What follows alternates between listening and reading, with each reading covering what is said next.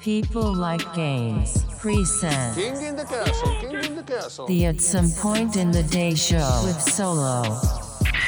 What's up, folks? And welcome back to another evening of Late Night Gaming Talk. It is Tuesday, February 11th, and today is going to be a very short episode. Got a whole lot going on on the plate at the moment, and so instead of doing something like throwing in a rerun or trying to just skip the episode, I figured why not just jump in, give a little. There's like maybe two, three stories worth covering, and then wrap it all up.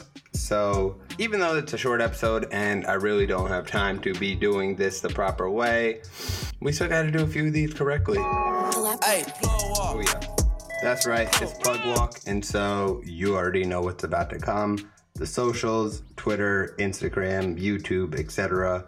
At People Like Games is the handle. The website plg.gg and peoplelikegames.com. You can find men's and women's merchandise there, as well as event information, which I'm going to spend maybe a quick minute talking about February 28th, Friday, 7 p.m. at Social Playhouse. That's 200 Express Street, Plainview, New York, in Long Island. We're hosting a really fun event. It's going to be retro games, food, snacks, beer, wine, N64, you know, Simpsons arcade game, X Men arcade game, and we're gonna have cornhole and Jenga and board games and just sort of a fun sort of party atmosphere for people to enjoy the extra day on the calendar, which February 29th, it is a leap year. So instead of being clever with the leap year uh, title and being a little bit too specific, we instead decided that. We got a couple of really, really cool sponsors that we're going to be announcing alongside whom be part of the event and for a few more that we've upcoming. Tickets available on Eventbrite, on our website, plg.gg, and at the door. Registration for those tournaments will be uh, put up, or the registration information will be put up this coming week as well.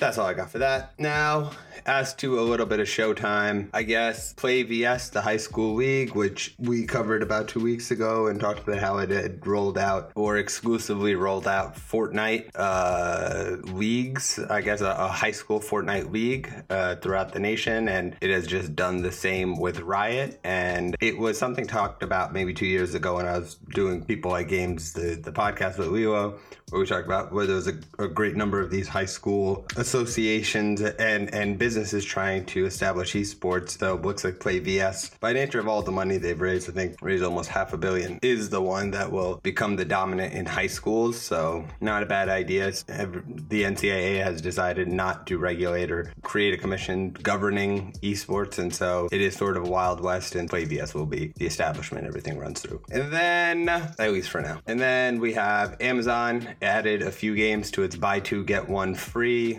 Target's doing the same deal. For those unaware, late February, March is the best time for deals because that's when the least amount of consumer spending occurs. So if you're looking for anything, chances are you'll find a good price right now. So if you got the dough, time to low. Anyway, I guess I'm just gonna wrap this up quickly with Pokemon Home was surprise released. Nintendo took a little cue from hip hop and decided why bother creating a large marketed drop and instead just sort of let it slide in at 9 p.m. at night and let people freak out about it, which is what has occurred. And it's already a trending Twitter topic. For those unfamiliar with what that is, it is going to be the sort of hub function to allow previous generation of Pokemon game Pokemon to be brought over to Sword and Shield. It was initially known under a concept as known as Pokemon Bank, and so now they're letting you transfer Pokemon Bank Pokemon to Pokemon Home, as well as the Pokemon you caught from Let's Go Eevee and Pikachu, and then soon Pokemon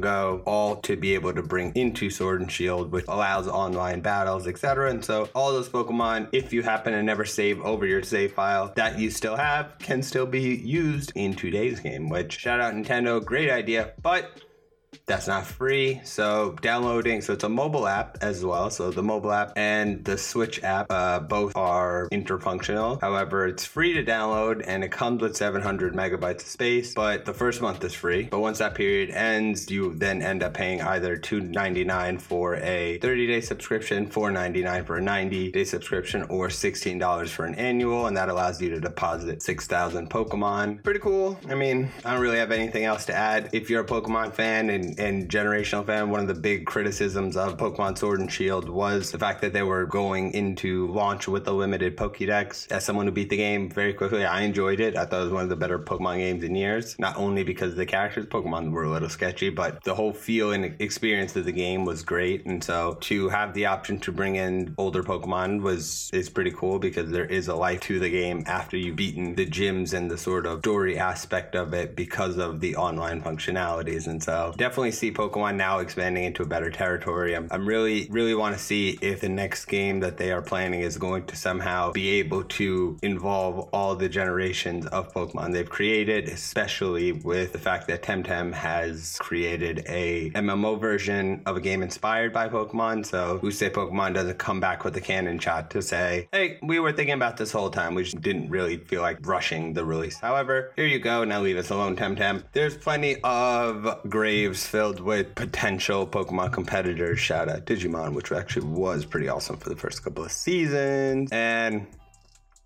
that's all we got for you today. Short app, quick run. We hope you are, we being I and the squad, which is the good old folks. Hope you are enjoying your week thus far. We'll be right back to it tomorrow and Thursday because we don't stop. We keep going. February 28th, we got the event, new content being announced at the end of the month, and merchandise is coming. We already got some on the website and will be available at the event, but we got a whole brand new capsule collection coming. Ooh, it's gonna be dope. Anyway, we shall see you tomorrow. Be oh, and as always, thank you for listening. Fiend.